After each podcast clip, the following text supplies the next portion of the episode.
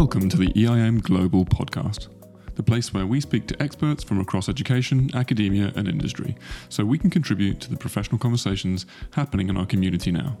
The discussions we have and insights shared by guests help develop our own thinking and work, and hopefully spark further dialogue for other educators too, as they reflect on their practice and the students they work with. In today's episode, we are joined by Dr. Sue Roffey. Sue Roffey is a psychologist, academic, author, activist, and speaker. She holds posts as Honorary Associate Professor at University College London and Adjunct Fellow at the Western Sydney University, as well as being affiliated to the Wellbeing Institute at Cambridge University. She is a member of the Advisory Board of the Carnegie Centre of Excellence for Mental Health in Schools. Furthermore, Sue is a Fellow of the British Psychological Society, a past member of the Editorial Board of Educational and Child Psychology, and a Fellow of the Royal Society for the Encouragement of Arts, Manufactures and Commerce. In our rich conversation, we cover Sue's background in student well-being, discuss the relationship between agency and well-being, and why now more than ever schools need to be addressing this area. Sue explains why a piecemeal approach to student well-being won't get us where we need to go, as well as sharing her own Aspire framework developed over many years of work in the field. Sue's passion and expertise for the topic are clear right the way through our discussion, so let's get to it. Dr. Sue Roffey, welcome to the podcast. We are so glad to finally have you join us. Pleased to be here. I, I know we've been backwards and forwards a little bit trying to find a, a date that worked, but um, I, I'm really glad that we've we've made this happen, and very much looking forward to, to having the conversation today. For our listeners that perhaps haven't come across your work in the past, and, and that might be hard to imagine given I know that you, have done so much of it. And before the recording started, you were talking about uh, the number of tweets you've been putting out recently as well. So, you know, we may get onto that. But what, what's your professional journey looked like? You know, to date, I know that you you were a teacher. You moved through educational psychology, and obviously the work that you're doing now with with growing great schools. I just love to understand how that that journey has looked. I spent quite a lot of time as a teacher, probably um, you know 12, 12 or more years. And a lot of that teaching was with young people, um, children and young people who had emotional, social, and behavioural difficulties. And I think that was profoundly influential on the way that I thought about what kids need. None of those young people were bad. They all were experiencing really difficult circumstances and environments and relationships and I know that schools were not catering for them. I then had the opportunity um, to do a master's in the psychology and education of children with special educational needs, with a particular focus on children whose um, behaviour was challenging. And then I decided I could either become an admin person and go for deputy headships, etc., in a special school, or I could broaden out and do an educational psychology qualification, which is what I did. And then I worked with schools and teachers and young people for again about another 10 years and i ended up as as um, principal of um, educational psychology principal in a large london borough at which point we had the opportunity to go to australia so i lived in australia for 17 years on on and off, and um, by accident became an academic involved with the training of school counsellors. And during all of that time, I started. You know, I did a doctorate before I actually um, left left England, so I already had sort of the qualifications in educational psychology and already beginning to enter um, academia and started to write in 1994 and I think I've pretty well written a book year ever since and part of the reason for that is that although it's important to work with individuals who are struggling, it became very obvious very quickly that oh, uh, there's only so many hours in the day, so it makes more sense to work wherever you can with schools as systems. And schools as systems need to put well-being at the heart of what they're doing. I was involved with the federal scoping study in Australia on student and school well-being. And it became reasonably clear that when well-being is at the heart of a school's endeavours, then there's better mental health and resilience. And we do have huge problems with mental health in our young people at the moment across many countries. I know the UK best now because I've been back here since 2017 but it also supports pro social behaviour. You know, young people who are happier to come to school are more likely to behave in ways that are more acceptable, unless, of course, they're in situations of trauma and some really big difficulties. Teachers are more satisfied with the work they do. there is a greater sense of the school culture being aligned with what children need. And surprisingly enough, academic outcomes overall improve. So for me, it's an absolute no brainer that well-being is not something that's tacked on to a school, but is actually running through everything that a school does. And alongside that, the thing that I've worked with, as well as looking at how we approach young people who whose behaviour is challenging, and most of the time, um, schools do it really inappropriately because they do it with behaviourism, which is reward and punishment. And for some of our young people who've experienced some really tough times, you can't punish them more than they've already experienced. So you have to think differently and you have to think around relationships and changing the way kids feel about being in school, feel about themselves, feel about other people. And the other thing I've done is social emotional learning. So that for me is a real important way of young people having a voice, young people talking about things that really matter to them, um, not being asked directly, you know, what's going on in your lives, but being given scenarios and hypotheticals and talking with others about problem solving. And for me, that has, um, I've been doing it all over the world now for quite a long time with a set of principles that make it a safe and solution focused space. And it works.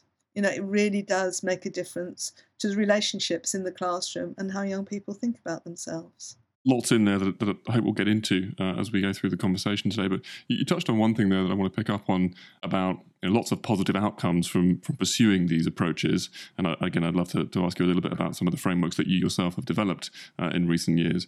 But one thing there you said is that in addition to, to some of the positive things that come out of this from a well-being perspective, actually academic outcomes have been shown to improve as well. And I think so often in, in the sorts of conversations that are common uh, across education systems, there seems to be a maybe a false dichotomy between well if we're if we're giving time to these things, it must be being taken away from, you know, academic focused outcomes. And, and perhaps that is a false dichotomy, but, I'd love to just, just hear from you a little bit on, on what you think the mechanisms are there, what, what's going on. Absolutely, it's a false dichotomy. One of the things that we know from the positive psychology research is that negative emotions, anxiety, fear, um, all of those, depression, all of those things, shut down cognitive pathways it's not as easy for children to learn when they're feeling bad about themselves and other people.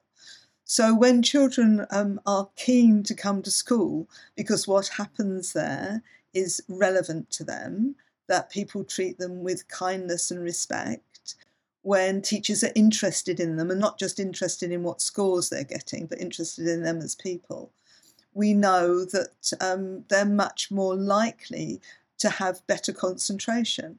The other thing that is probably worth saying is that there has been a much, much too strong a focus on academic outcomes in education. Um, I talk quite a bit about the pillars of education that UNESCO talked about in the um, 1996 they wrote this report, but it's been reconfirmed by the OECD Learning Framework 2030. That um, reconfirms the things that um, UNESCO have been saying, and that there are pillars of learning. There's learning to do, and there's learning to know, which is the knowledge and skills of the curriculum. Those are important, but we have developed knowledge that would have been in the realms of magic and miracles a couple of hundred years ago. What we have not done is develop in any way positively in terms of wisdom, which is about learning to be and learning to live together, and to some extent also learning to transform ourselves and society. If we want an education system that's fit for the 21st century, we've got to start thinking differently about education, and it's not just about academics. Sue, I, mean, I, can imagine you, you making an argument that, that says something like, you know, these things were probably always true in, in many respects across education systems for, for decades, if not much longer. But do you see the need now for this being greater than ever? Has that need changed, or is it simply that it, it's always been the case and, and we just need to get on with it because now is better than tomorrow? I think it's urgent, and I think it's urgent for a number of reasons. I've already mentioned the issues about mental health for young people, and it's um, not just our um, disadvantaged children in poverty stricken areas, although they're really, really struggling. But it's also, I know a number of young people who've achieved well within this education system, but their mental health is in a terrible state. You know, they don't feel good about themselves, they go onto social media and they compare themselves unfavourably with others.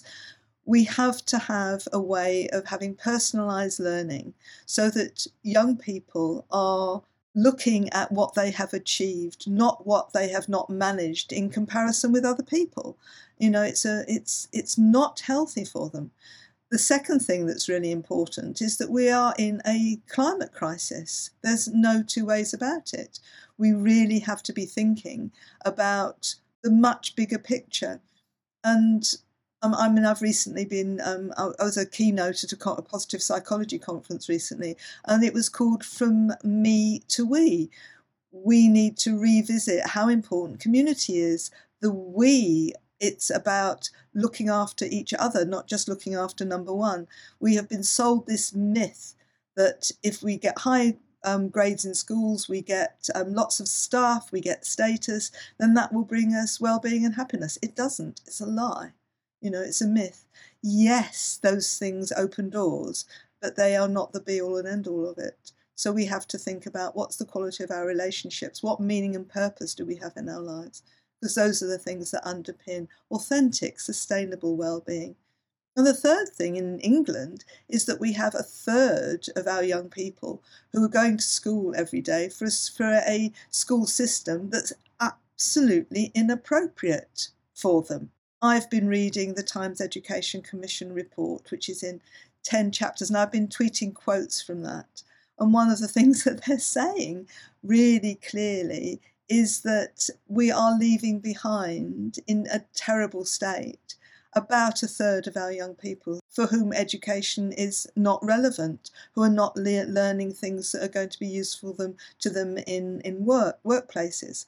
And this report cites business leaders saying, you know, we need young people to be uh, problem solvers. We need them to be collaborative. We need them to be critical thinkers. And yet, young people are coming out of school saying, Tell me what I need to do to get a high mark and win approval. That's not what we need for our future. And yes, it is becoming increasingly urgent. Thank you. And I know, in fact, I think you're up to 40 or so tweets, is it so far? I think it was 45 this oh. morning. I just think everybody should be looking at what this report says because there's a lot of really strong stuff in it. And they've asked business people, politicians, kids, and they've cited good practice around the world, including some of the things that are happening in Singapore. So that's actually worth thinking about. There you go. Uh, so, I mean, you, mentioned a, moment ago the UNESCO paper in 1996 and, and, the four pillars of learning and, and as, as you see it, the overemphasis on learning to know and to do, as opposed to the, the sort of wisdom element that, that, you talked of, the to be and to live. I mean, is that a sort of uh, a transmission model of education that's been overemphasized effectively to the at the expense of these other areas? Is that what's happening here? It's just it's content focused, or is there something else going on? I think that one of the things that we have also need to change. I, I hope I answer this question while I'm talking about this. Is that you know we have knowledge at the touch of a button you know, Google can deliver huge amounts of knowledge in a quite vibrant, in, interactive, interesting way. So, teachers standing and delivering is no longer the future. We need teachers. They are phenomenally important because they are the ones that need to facilitate that process. They need to look at how children are researching their knowledge, making sure they're not going down rabbit holes of mis and anti information. How do those young people collaborate? I mean, I'm a huge fan of project based work, and we can do that beautifully in schools with groups of kids. For instance, looking at things like, you know, earthquakes and volcanoes, during which time they can do maths, they can do literature, they can do a whole range of things, but they can also be encouraged to think about taking action to transform the world um, in a better way. They can be thinking about real life issues. They can also be thinking about um, relationships and feelings. And one of the things that our young people have not been given enough time to do in schools is things around um, how to develop a healthy relationship. We have our young people learning about sexual relationships by accessing porn at a young age. And if we don't do something in education that helps them look at what is a healthy relationship, um, what does that mean? We have misogyny growing in various places when young people are given the opportunity to talk with each other about what they have in common and value the importance of diversity, then we've got some ways of actually thinking about how do we address racism, how do we address sexism, how do we address misogyny in schools with young people thinking about it and talking to each other about it. When we don't do that, those young people are much more likely to be enthralled to some really negative uh, voices on the internet. So I think it's incredibly important that we do this stuff because, you know, young people, particularly some of them, are vulnerable. I mean, I wrote a chapter with a colleague um, about the importance of belonging in school and how if we were addressing belonging in a really serious way, then it's less likely that we'll have young people being radicalized and going off and doing terrible things to other people. Education has been narrowed appallingly over the last you know few decades and it needs to open out. And it's not a question exactly of either this or that. It's not a dichotomy kids need to be creative they need to be critical thinkers and they can do that in many of the subject matters that they're being taught of course children need to have the basic skills of course they need to be literate and numerate and digi- digitally numerate in this in this day and age. But that doesn't mean that they won't have time for doing other things. And we should be giving children the opportunity to develop their strengths down and interests down their own paths, rather than trying to funnel everybody within this homogenous group. We don't need everybody to be bankers and lawyers and, and and medics. We need people to be key workers. We need people to be proud of the jobs they eventually do. And that's what business leaders are also saying. You touched on something there that it seems to me goes back to what you mentioned earlier about personalized learning. There's a, there's a degree to which you see a version of personalized learning here, which I guess celebrates the the diversity of individuals, both in terms of the the lives or the lives, if you like, that they're bringing into that classroom and, and the authenticity with which they might approach aspects of the curriculum. And, and now, of course, some of those enabled in new ways by by technology, as you mentioned, as opposed to I think what sometimes is, is conceived of as personalized learning, which is which is also technology driven, but very much continuation down the sort of transmission model of knowledge path with adaptive learning platforms. And again, you know, there might be a place for that perhaps, but it, it seems that the vision you're painting is a much richer, more diverse approach. Yes, yes, I do hope so. I mean, I'm a, I'm also a, a great fan not only of project based learning where people um, explore research and do things together, but also about personal bests so that the young people um, are not in competition with others all the time, but actually are looking at the criterion in their own life and whether or not they're meeting particular criteria. And I think that universities would be happy to be looking at this is what this young person has achieved, not this is the grade that this young person has achieved, but that, that, that they're learning these things. And if you do that, you can also have conversations with young people in which you say, Tell me what's good about this that you've just done. Tell me how you felt about doing it because that's also tuned in. People are much more likely to make more effort when they're feeling good, they're feeling achieved about things. And then you can also have a conversation which says, okay, so the next time, what would you need to do better? So young people are doing some self evaluation. And my experience of doing some of this work is that they're much more likely to be critical of themselves than a teacher is. And then you can say, look, I think there's some really good things here. You know, be pleased with yourself having strengths based conversations actually enable different self concepts to grow. So, if you give children the impression that they are failures, losers, lazy, selfish, all of those negative words, that's how they begin to see themselves. And what we need is for young people to say, You're becoming really thoughtful there. Um, you know, I can see that that was a really kind thing to do. You're becoming, you know, you're, you're a kind person. So it's about character strengths, which enable them to have much better relationships with themselves and with others, which addresses both the mental health issues and the relational issues that we have got writ large in our society. It seems that, that within that space, there's so much opportunity for, for real metacognition and, and, development of those things in, in, terms of reflection on the actual learning processes as well, even if we are, for example, thinking about the, the learning to, to know or to do at that particular stage, which, as we said, has perhaps been overemphasized uh, in the past at the expense of other things, but, but, but all good opportunities there. I wonder at this point if we might turn uh, a little bit more overtly to agency and well-being and the relationship between those those things as you see them. So so how do you see the relationship between agency and well-being? Well one of the things that um, is an issue in schools at the moment is that things are done to young people rather than with them. And agency is about empowering young people. We absolutely underestimate kids all the time what they're capable of, their thinking powers, um, and if you give children agency, I'll just give a little example of that in the work that I do. I was um, involved with an Aboriginal girls' circle in, in regional Australia. And as part of that, we took these groups of young women, um, year sevens, eights in um, in high school in secondary school, and we took them away for a two night stay. Um, they were they were taken out of the area, and we were in a, a, a special sort of lodge for them, sort of an overnight an overnight um, event. And the teachers said, "These girls, you know, they they they need some ground rules. We've got to tell them what's what's what. You know, they come from quite difficult backgrounds."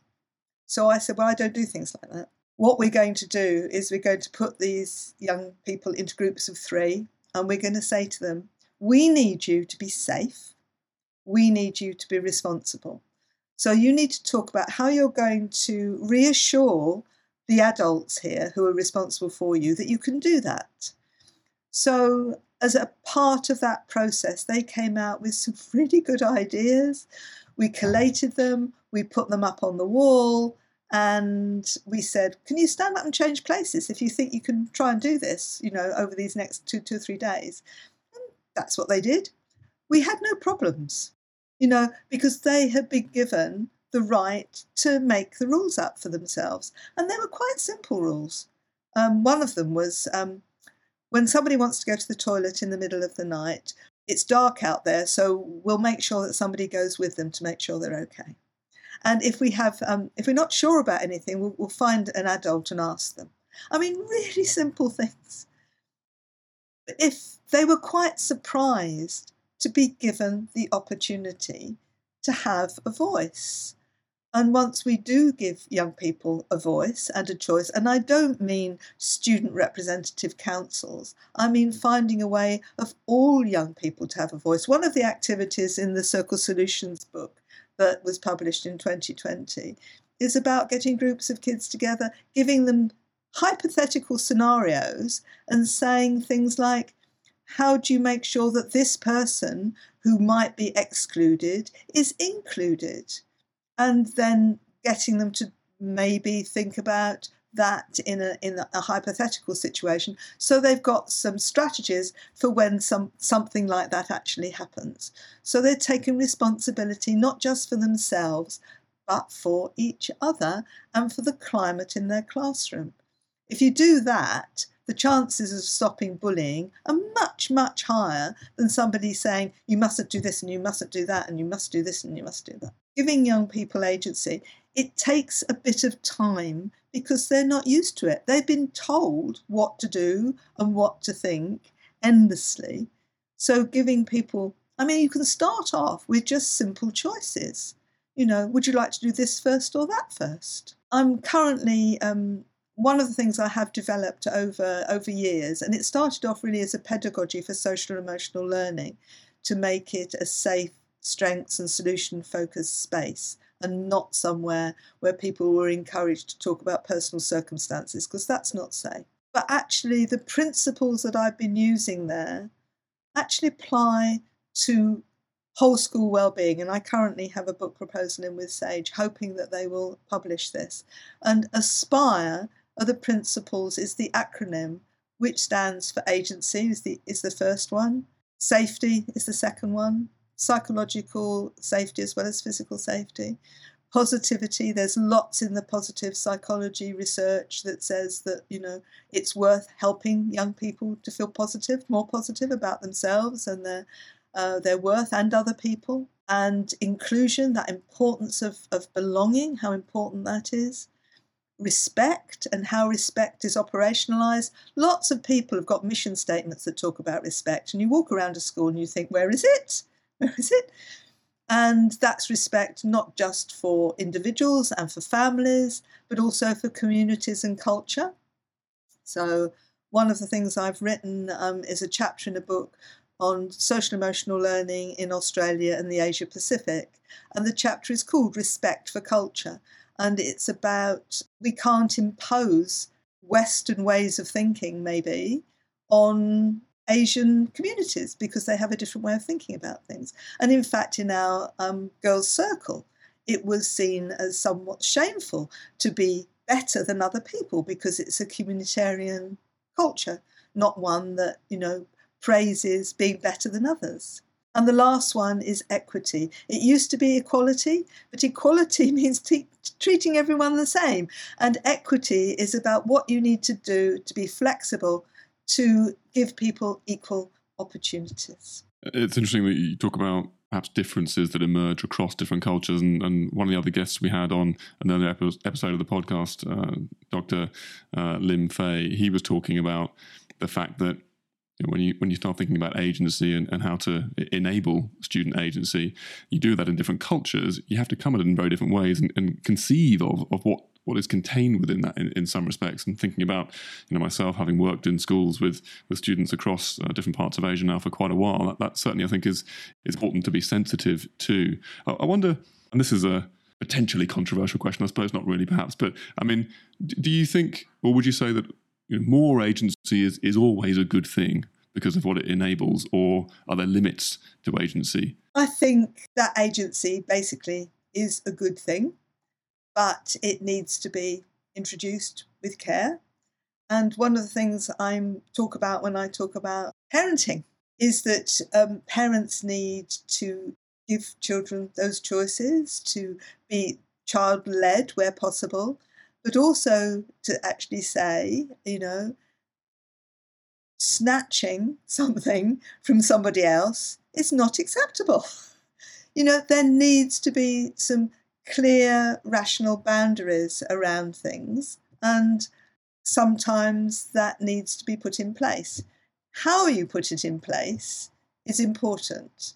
One of the things you might say is you can't snatch that because you wouldn't like it if, you know, if Jodie snatched it from you. So it's about balancing that and giving giving children a, a rationale, you know. And it's my my two year old granddaughter, a couple of weeks ago, her mum texted me and said, Maya refuses to get dressed. what do you think I should do? And, uh, and I'm saying that she can choose not to get dressed, but the second she wants to go out or do this or do that or do the other, then she will need to have clothes on.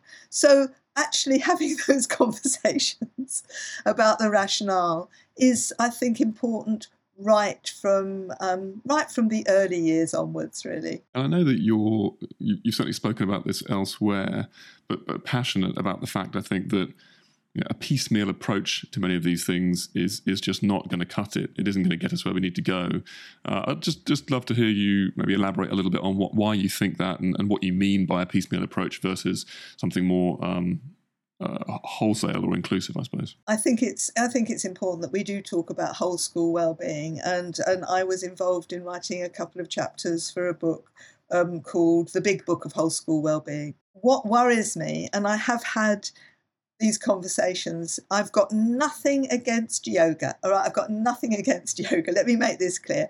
But when somebody says to me, We're doing well-being, we've got yoga in our school, I sort of go a bit shivery because that's not, not what we mean by it.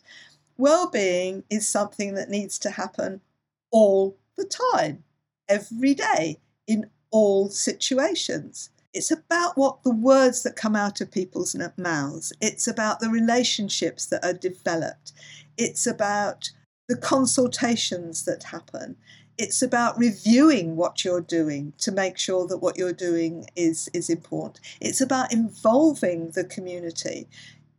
Some people think that, you know, leadership, don't get me wrong, leadership's phenomenally important, but leadership needs to be a step in involving both staff, all staff, and families and kids in the ways you're moving forward. It's not just about a silo. And the other thing that I think is critically important is if you don't actually embrace teacher well-being as part of whole school well-being, you're on a hiding to nothing because teachers often feel that their well-being is not being looked after and it needs to be. I was at a um, conference on teacher well-being which was oversubscribed on a weekend up in Darwin some years ago. And I had some really vibrant conversations with some of the people who came to that conference. And I can remember one in which a couple of teachers were saying to me, You know, we go over and above for our students. We often do things that are in our own time, sometimes to the detriment of our families, and nobody turns round, notices, and acknowledges and says thank you. But the second we do something that's not in the rule book, people come down on us heavily. So it's about making sure that we're acknowledging people. Another school I did some research in, um, they had a Friday newsletter that goes out to everybody. And on the front page of that newsletter every week was a thank you to somebody, not for doing something exceptional, but for everyday good work. It could be a cleaner, it could be the caretaker, it could be a parent who was supporting.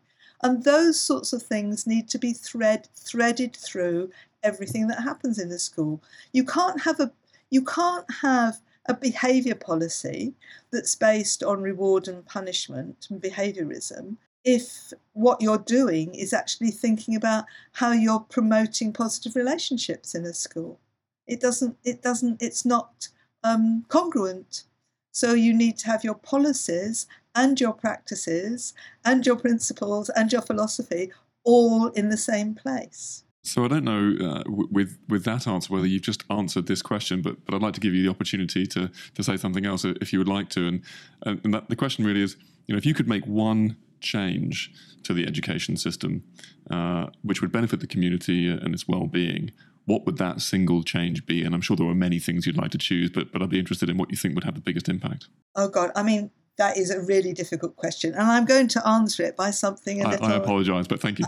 a little unexpected, actually. Okay. We have a crisis in parenting in a lot of places, not only in disadvantaged communities, but also in wealthier communities where people think that their kids need to be perfect, they need to get high scores, etc., etc., and it's fueling huge problems so, one of the things I would do is that I'd make child development and parenting a compulsory, mandatory part of the curriculum so that people understood young people and what their needs were and what their development was.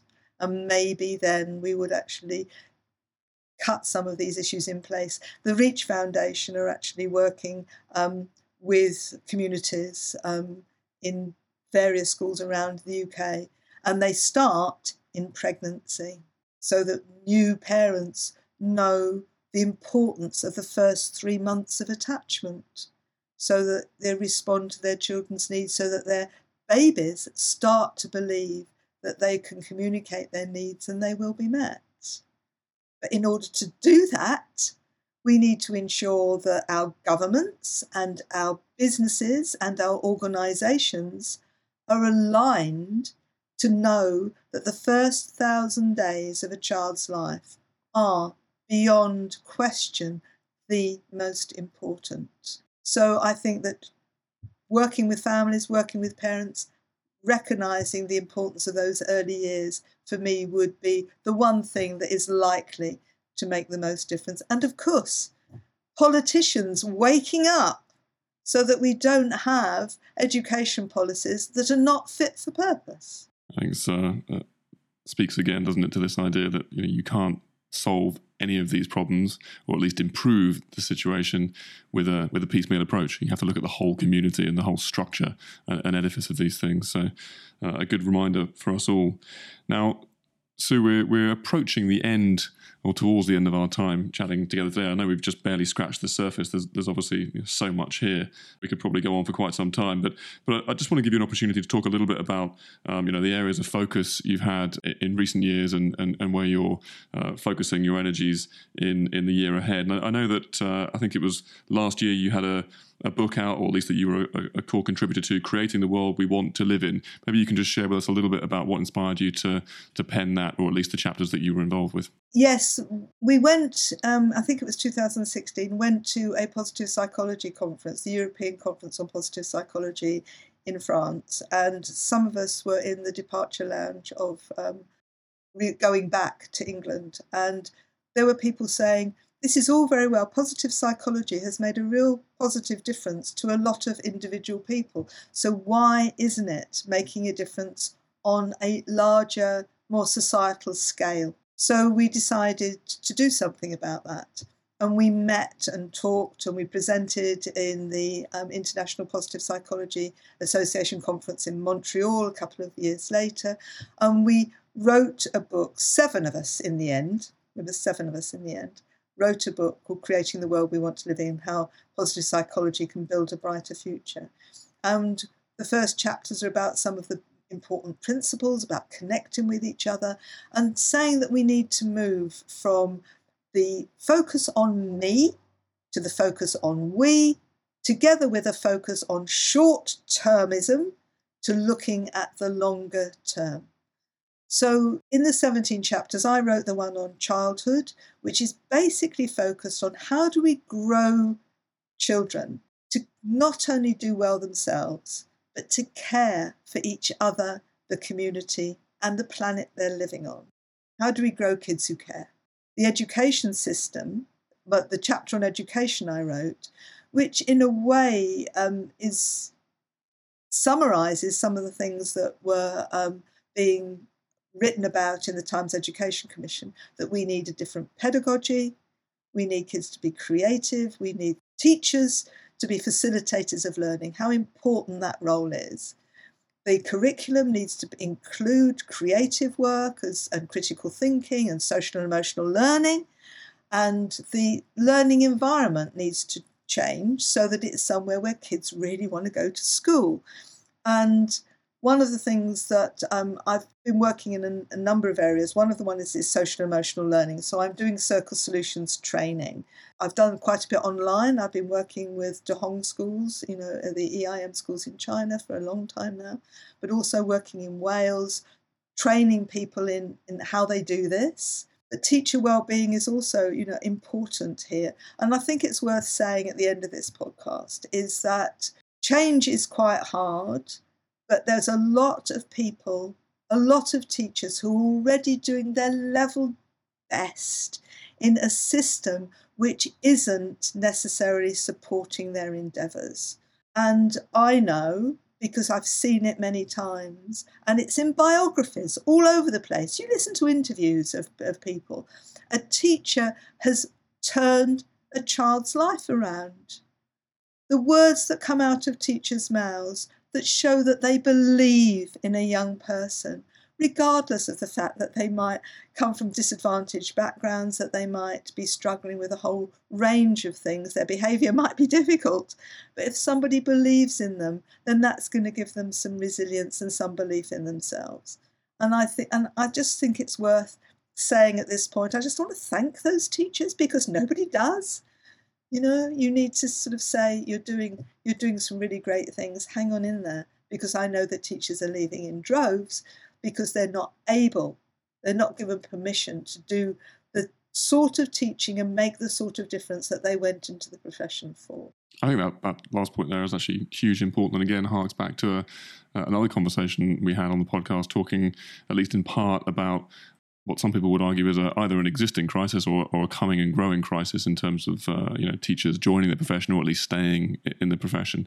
Uh, and I think the point that you make there is that implicitly if if there were opportunities or, or more opportunities within the structures of the system for teachers to be able to do what they know and feel is is right in terms of the, the learning experiences they're creating and enabling for their students and right the way across the, the gamut of topics we've touched on today, I think that's that's at least one part or one key to to beginning to address that, that crisis that, that is either here or, or looming, perhaps depending on your, your perspective.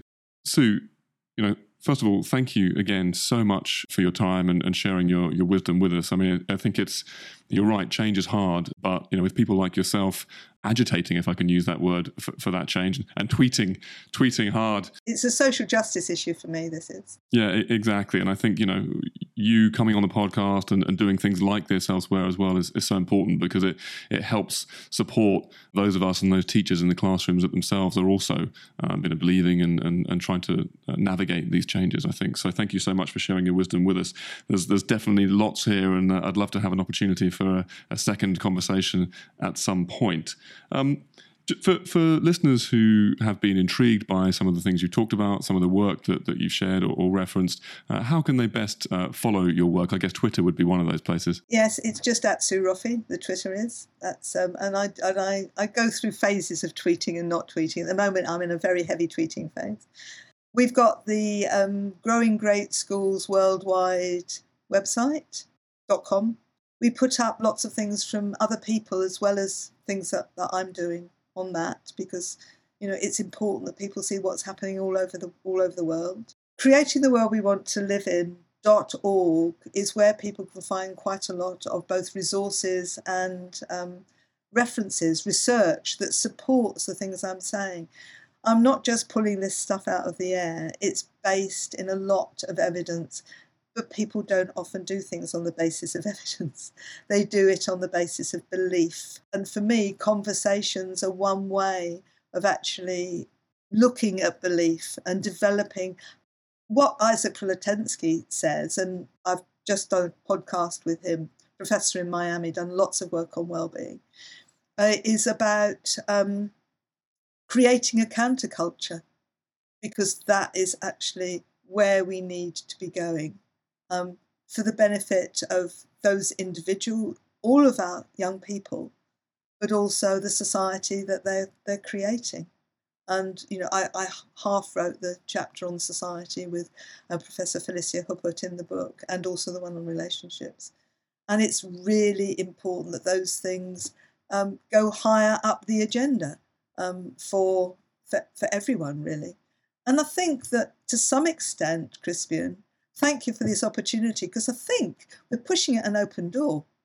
I think that people want the change and you know some of these ideas are the way forward i think you're absolutely right uh, and i hope that with this uh, this short conversation and, and, some of the others in, in the series uh, and hopefully some in the future to come that, that we give people I guess the feeling that there are others uh, having these conversations. There are other places to go and explore and uh, immerse themselves in, as you said, in the research here and, and some of the uh, the learning that's being done elsewhere in other systems as well. So, uh, once again, uh, Dr. Sue Roffey, thank you so much for your time. Uh, we will obviously link to uh, the sites that you shared and your Twitter handle and so on in the show notes. So uh, for anybody that wants to follow those uh, and the, the future tweets, uh, you're on a roll, then they'll be able to do that there. Thank you so much for your time. Many thanks for the opportunity, Crispian. I really appreciate it. So that was Dr. Sue Roffey. Thank you, Sue, for joining us on the podcast and sharing so much wisdom on both the importance of focusing on well-being as well as some of the strategies and things to avoid.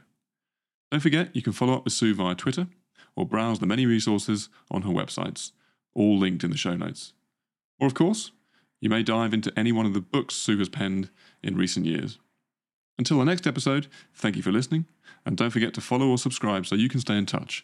We look forward to seeing you next time. Bye for now.